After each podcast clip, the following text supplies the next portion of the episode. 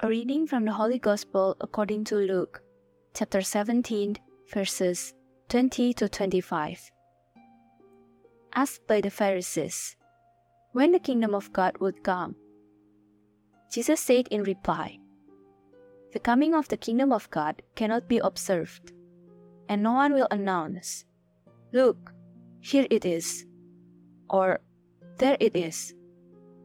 For behold, the kingdom of God is among you. Then he said to his disciples, The days will come when you will long to see one of the days of the Son of Man, but you will not see it.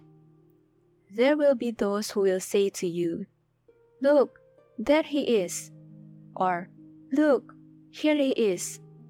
Do not go off, do not run in pursuit. For just as lightning flashes and lights up the sky from one side to the other, so will the Son of Man be in his day. But first, he must suffer greatly and be rejected by this generation. Hello, I'm Lime from Indonesia. In the Gospel, the Pharisees asked Jesus when the kingdom of God would come. We might have asked Jesus the same thing where is the kingdom of God? When will the kingdom of God come? We often think that the kingdom of God will come in glory, full of light and splendor, and it will make us feel happy and good. However, notice that Jesus said, The kingdom of God is among you. It is already here. In fact, we don't need to look very far. It's not in a distance, not in a distant future, but we only need to notice it every day. He also continued, The Son of Man must suffer greatly and be rejected. Perhaps Jesus also wants to tell us that the coming of the kingdom of God does not exclude those times of suffering.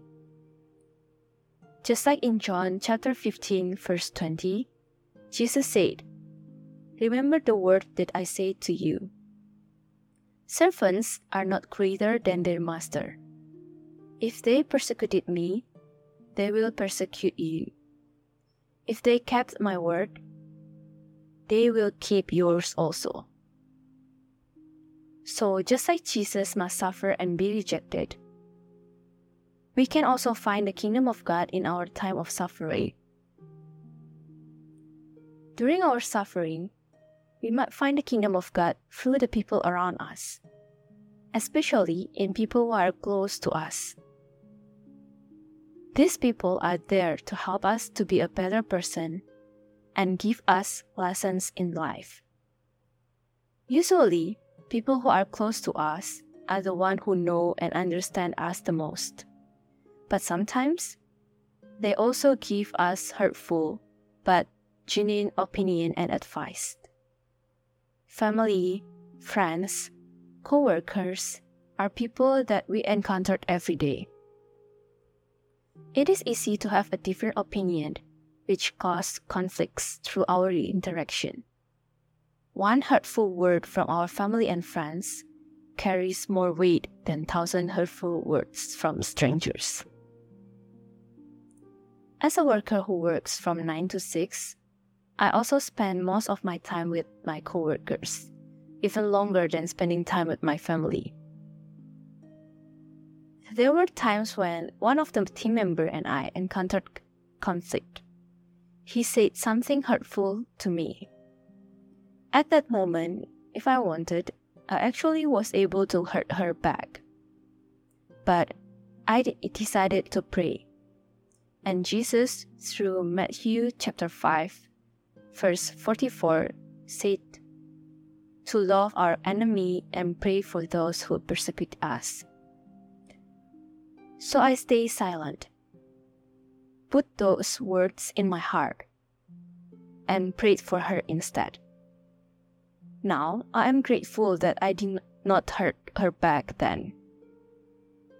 Although I suffered and it made me sad at some point, but our relationship was not broken. It even got better. We learned how to tolerate and hold on to each other. This is an example of the kingdom of God that Jesus is talking about. It is not a majestic manifestation or a bed of flower situation, but it is there in our simple daily life where we can find, for example, listening to the word of Jesus bears fruit in friendship. It gives growth in our relationship and even maturity in our personality. I find myself in peace and love with our team again, and that's the kingdom of God at work. So, are there someone around us that make us suffer, sad, or mad? Can you find the kingdom of God through the suffering? Me and my coworkers, we did not find the kingdom of God instantly.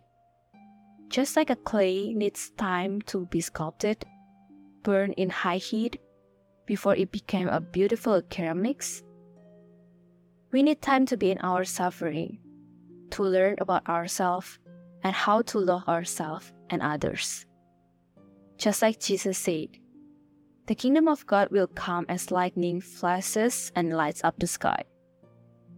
When we find when we found the kingdom of God in ourselves and other people.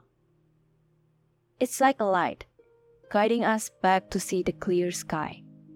And we can feel and see the kingdom of God through love and peace. Glory be to the Father, and to the Son, and to the Holy Spirit, as it was in the beginning, is now, and ever shall be the world without end. Amen.